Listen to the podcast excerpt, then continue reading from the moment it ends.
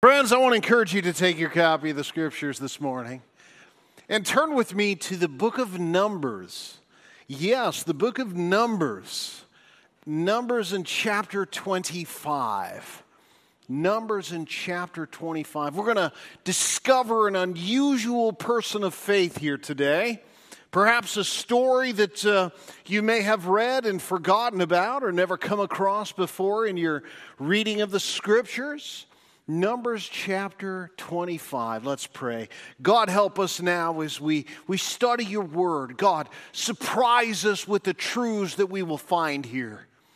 And God, I pray that, uh, that you will give us some very clear guidance in how it is we ought to live in light of our study. God, be glorified in the way that we pay attention here today, in the notes that we take, in the plans that we make to honor you with our faith. And I prayed in Jesus' name, amen. Wonder if you ever heard the, uh, about the criminal. He was a counterfeiter and he wasn't very good at it. He wasn't really that bright. A, he was a thief, and B, when he counterfeited a $20 bill, he actually counterfeited a $21 bill. I mean, he looked at this and he had realized he had wasted all of his time and his effort until he came up with this idea he would go up into the mountains where, you know, those people aren't that bright, and he would cash in his money there. So he went up to a gas station and he said, Sir, I wonder if uh, maybe you'd uh, get, break this, this bill for me. He says, Well, sure, bring it up.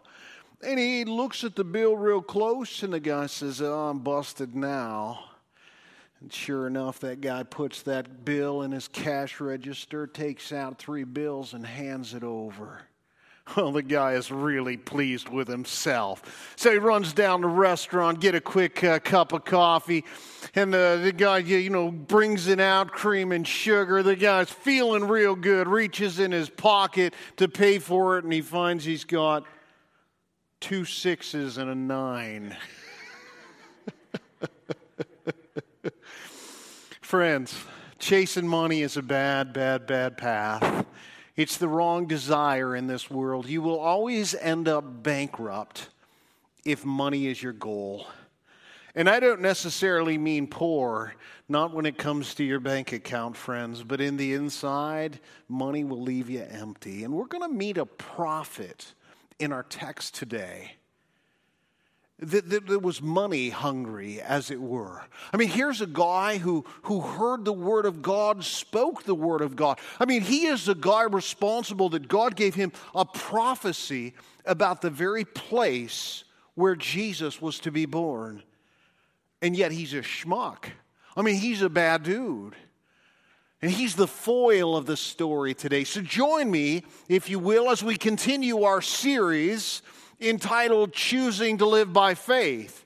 And by the way, I, I, assume that's what you're here to do. Is to practice, to learn, to be encouraged and motivated to live by faith. Because if you are to please God today, it will be in hearing and accepting His word as true and acting on it. And friends, that's faith. When you take God at His word and you act on it. So join me here in verse 1. And we're going to give a little context, a little running start, as it were, of uh, what's going on here. We're in the book of Numbers, perhaps some familiar territory. But the book of Numbers, uh, the key word we would give perhaps to this book is wanderings. Now, of course, in the past, in Genesis, the nation of Israel is in bondage to uh, the nation of Egypt. I mean, they are slaves. And of course, God raises up Moses, a whole bunch of plagues later, and out they go across the Red Sea on dry ground. And now they're headed toward the promised land.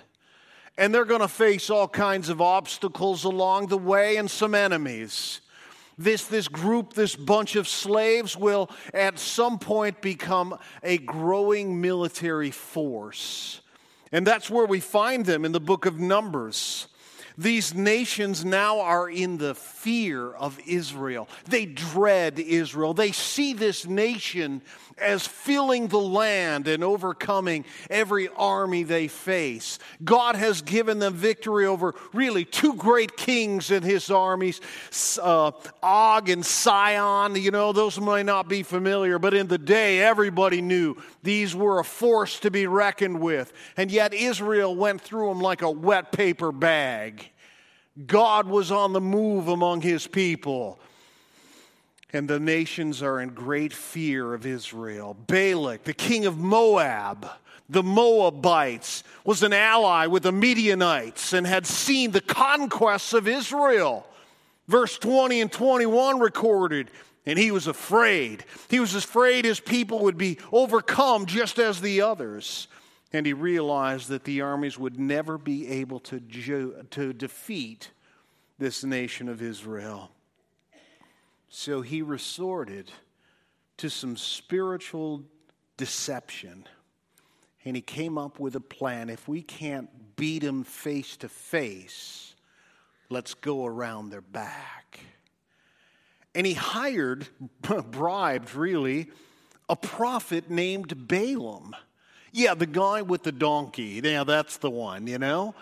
Yeah, so Balaam, with, with great riches, oh, he offered everything, and, and God had told him, numerous, No, you're not going to curse my people. And that's exactly what Balak wanted Balaam to do, because he knew something that when Balaam spoke, it came to pass. But what was going on is the Lord, Yahweh, was speaking through him, and what happened came to pass. So he had a reputation of speaking and it happening. And so we thought if we can get Balaam to curse these people, well, problem solved. The problem is the Lord said, No, I am not going to curse these people. And Balaam knew that he couldn't go where God didn't lead him, but he sure liked those riches. I mean, it's nice to have a new set of clothes or two, a brand new display in your closet no worries because of the riches in your bank account. And I'll tell you, Balaam, he loved the treasure. Hmm. But even though God said no, Balaam tried to figure out a way. Unfortunately, for Balaam anyway, in Numbers 22 to 24, it is recorded that Balaam steps up to curse Israel three times. He's like, I'm going to give it the old college try anyway. And he gets up on a mountain with Balak. And he's all about to, he's about to curse these people and, and, and, and cause chaos and horrible things to happen. But every time he goes up to curse them, he ends up blessing them. And Balak's back there going, maybe he doesn't understand what this means. He's like, no, let's try it in a different place. Come on over here. Yeah, this is the view that'll really curse them. And he steps up to offer this cursing on Israel. And yet again, the blessing of God comes through his mouth. And Balak is not happy. He's like, oh, we got to come over here. This is the best real estate if you really want to bring a cursing on someone. And yet, even for the third time, Balaam brings blessing to Israel. And Balak is so angry. And you know what Balak does because he's so angry? You probably do this too. I mean, you're just furious. He starts clapping his hands.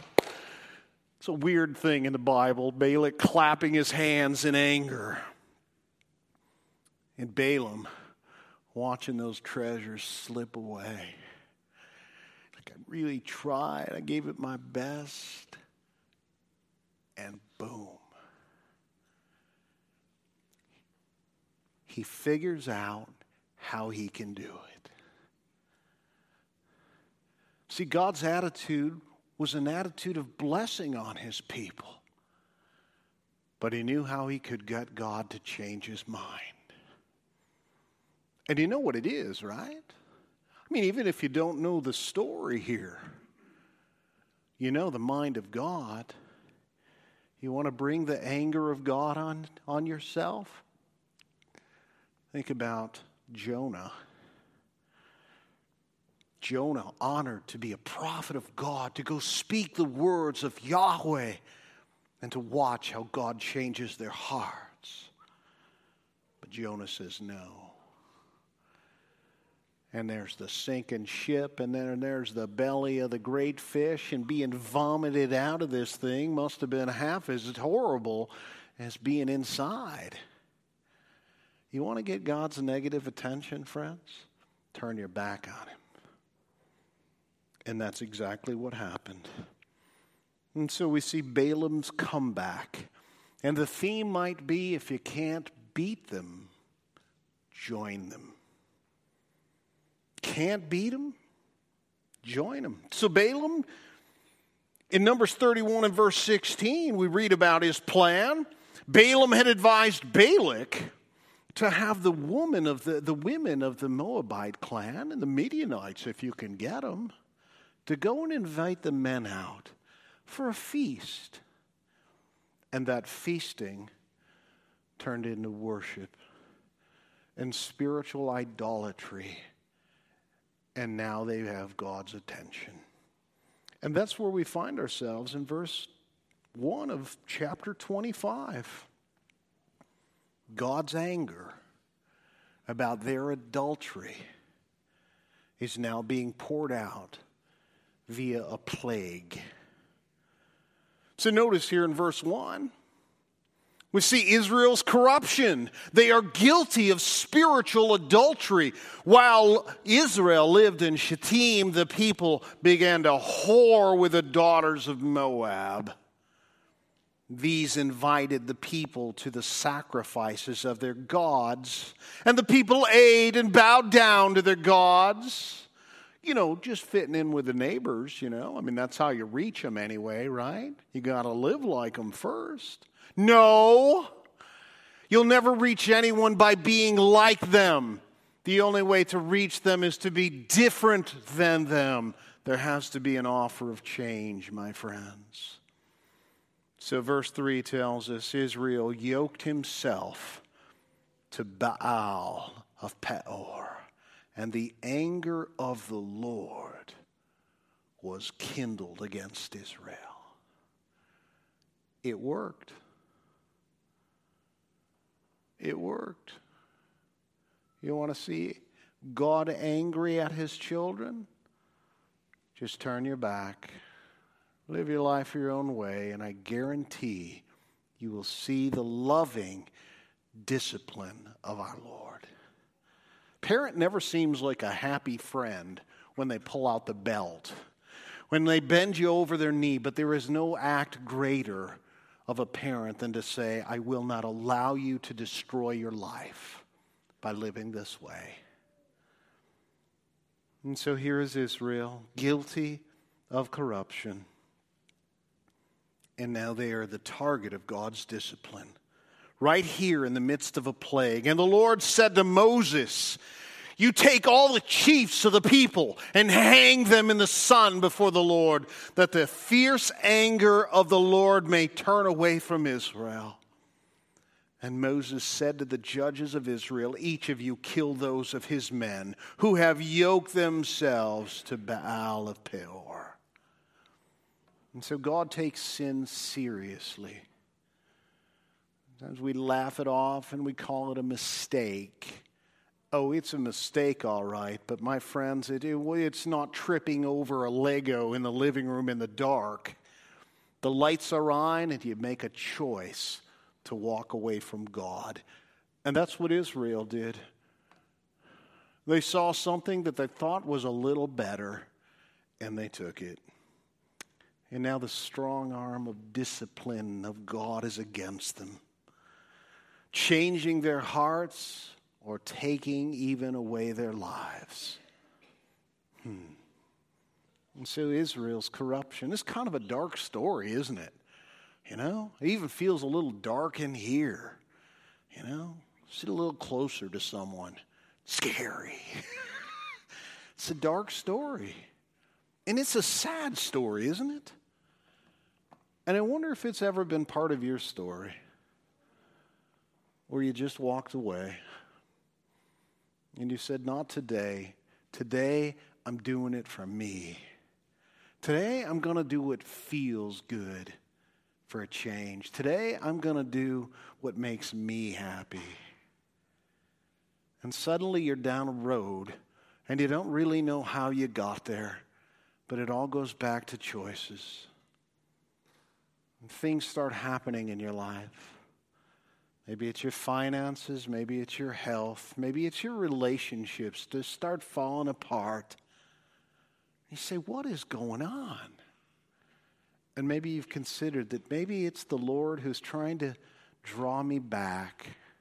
The loving discipline of a God who cares about you, who doesn't want you playing in traffic that will surely run you over. Just a way to bring you back. And that's Israel. And the discipline is on. So we see the corruption in verses 1 to 5 but I want you to notice there are exceptions.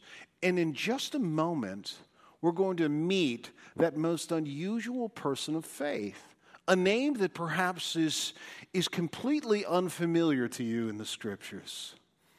Look at Israel's exceptions. Well, they have exceptional arrogance, the arrogance of their sin. Jesus said men love darkness because their deeds are evil. We like to hide and cover and be, be a, a, a, away from everyone else, and we don't want anyone to know our shame. But not these people. And behold, easy enough to just whiz by that word, but let's just understand the word behold for a moment. This is an interjection as Schoolhouse Rock starts playing in your head. It shows excitement, it shows passion and emotion. Hallelujah. Hallelujah. Okay, back to the sermon here. All right? And this is a word that's like, whoa! Unbelievable. Can you believe what's going on here? Take a look. One of the people of Israel one of the people of Israel came and brought a Midianite woman to his family in the sight of Moses. I mean, right in front of everyone. There was no shame in it. We will parade it around and we will tell everyone in their face, it's okay if I do this. And that's exactly what this guy is doing. In the sight of Moses and in the sight of the whole congregation of the people of Israel. And what were they doing? They were weeping. Weeping in the entrance of the tent of meeting while all of Israel was gathered together to hear from the Lord. And here's this man dragging this woman in front of everyone, arrogantly before God, saying, We will do what we want. Hmm exceptional arrogance. And the exceptional arrogance is met with exceptional zeal. Hint this is the guy of faith. When Phineas, seriously, that's his name, didn't have a brother named Ferb, relax. When Phineas, the son of Eleazar, the son of Aaron, the priest, saw it, he didn't say, well, that's really bad. They shouldn't do that. You know? He acted on it. He knew what the heart of God was on this. This sin must stop. And he watched the people around him dying because of this sin. He saw it and he rose and left the congregation and he took a spear in his hand and he went after the man and of Israel into the chamber. It's his bedroom. They were sleeping together. The arrogance of this act. And Phineas pierced both of them, the man of Israel and the woman, through the belly. One shot. Think it through. Boom. And he ended it. Now, I know what you're thinking. Phineas judged these people. Judging is not a good thing. You shouldn't judge people's sin. Friends, what Phineas was doing was saving lives. there was a plague moving through the camp because of the arrogance of the people of God. Their adultery, they're thumbing their nose at God. And notice the moment that spear went through them both, the plague of the people of Israel was stopped. I wonder if God was not just waiting to see if anyone would make a stand for him.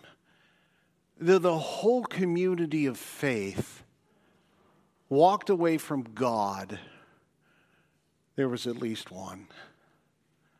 Someone knew, that knew the heartbeat of God, that this is wicked, it is sinful, it is destruction, and it has to stop. And Phineas, he picked up a spear and he ended it. And the plague on the people of Israel was stopped. The death toll, cha-ching, cha-ching, cha-ching, cha-ching, one over the other, numbers, numbers, numbers, and it ended. When did it end? When someone who knew the heart of God and was willing to act on it did so. And in seeing this exceptional arrogance, countered by this exceptional zeal of Phineas in verses 7 and 8, we see the exceptional results of sin. Take a look, verse 9. I mean, how many people died here? Nevertheless, those who died by the plague were 20, no, 24, no, 24,000 people died that day. Because sin is vomit in the nostrils of God. It is a stench to God, it is filth to Him. You know, by the way, this little verse you may have learned in Sunday school the wages, say it with me, of sin is death. Hmm. Sometimes it's a sinking ship. Sometimes it's about a broken relationship. Sometimes it's the belly of the whale, and sometimes it's just death. Sometimes God chooses to take you out because your sin is such a shame to the people of God, to the testimony of God in a community. 1 Corinthians talking about the Lord's Supper. Paul to a community of arrogance, people at the Lord's Supper, drinking, getting drunk, eating before everyone gets there, selfishness. Hmm. And Paul reminds them because of this, some of you are sick and some sleep. He's talking about death. God takes sin very seriously. Hmm. Perhaps if we get anything out of this this morning, it certainly should be that. Do you want to be vomit in the sight of God? Go ahead. Ignore him. Pretend like it doesn't matter. Like what you heard is only part of the buffet of this world. All of it is equally good do what feels right to you, do what seems right in your own eyes. Hmm. The exceptional result 24,000 people are dead. But notice in verse 10 And the Lord said to Moses, Phineas, the son of Eleazar, the son of Aaron the priest, has turned back my wrath from the people of Israel, and that he was jealous with my jealousy among them,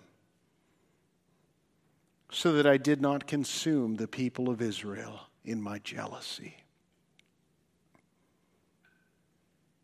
Did you see it? The discipline of God was one of love. These are my people.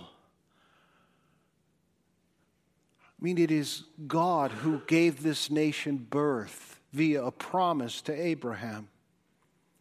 It is the God who delivered this, this new nation out of bondage. It is the God who carried them and led them up till this point. And regardless of the testimony of God's faithfulness and his care, they walked away.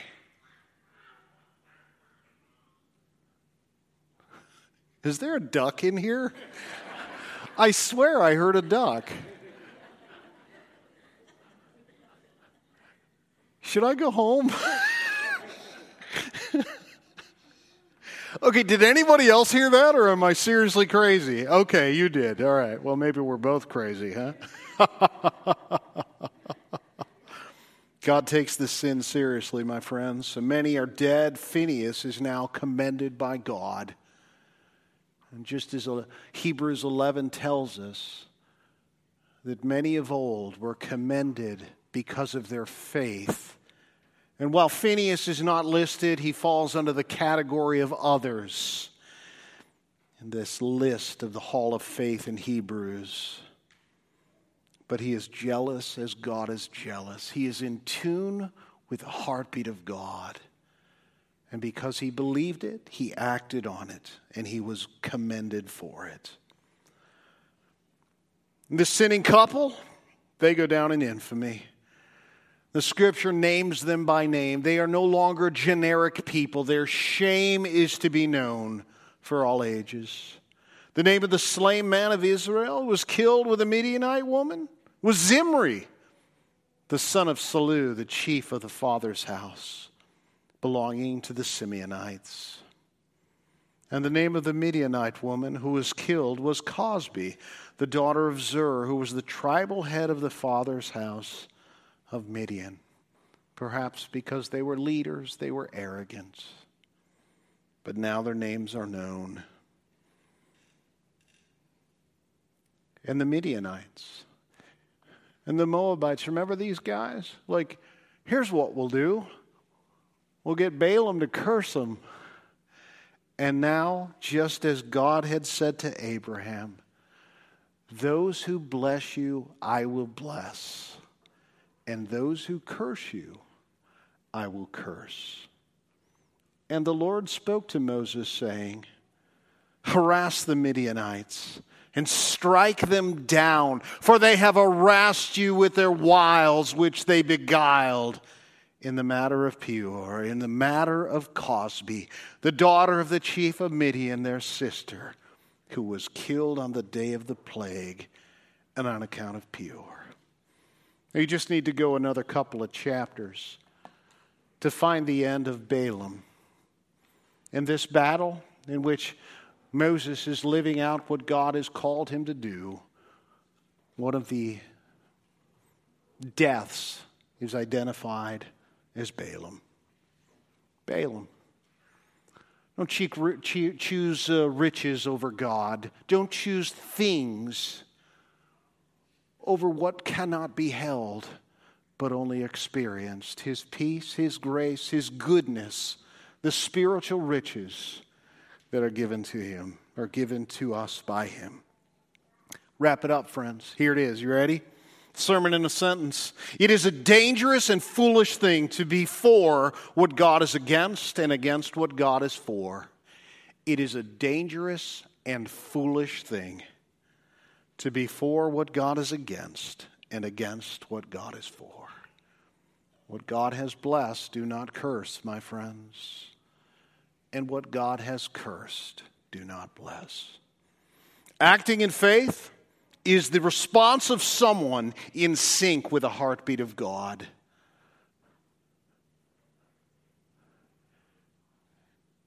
Is to expect what he says is true and to act on it. To be in sync with the heartbeat of God. Faith in God results in actions for the glory of God. Faith in God results in actions for the glory of God. And know this, my friends do not miss this truth. God will always reward those who put their trust in Him. He will always reward those who put their trust in him. It is certainly exhibited here. It is demonstrated through the 11th chapter of Hebrews. And, friends, all you have to do is look around in church history or even in this room. God will always reward those who put their trust in Him.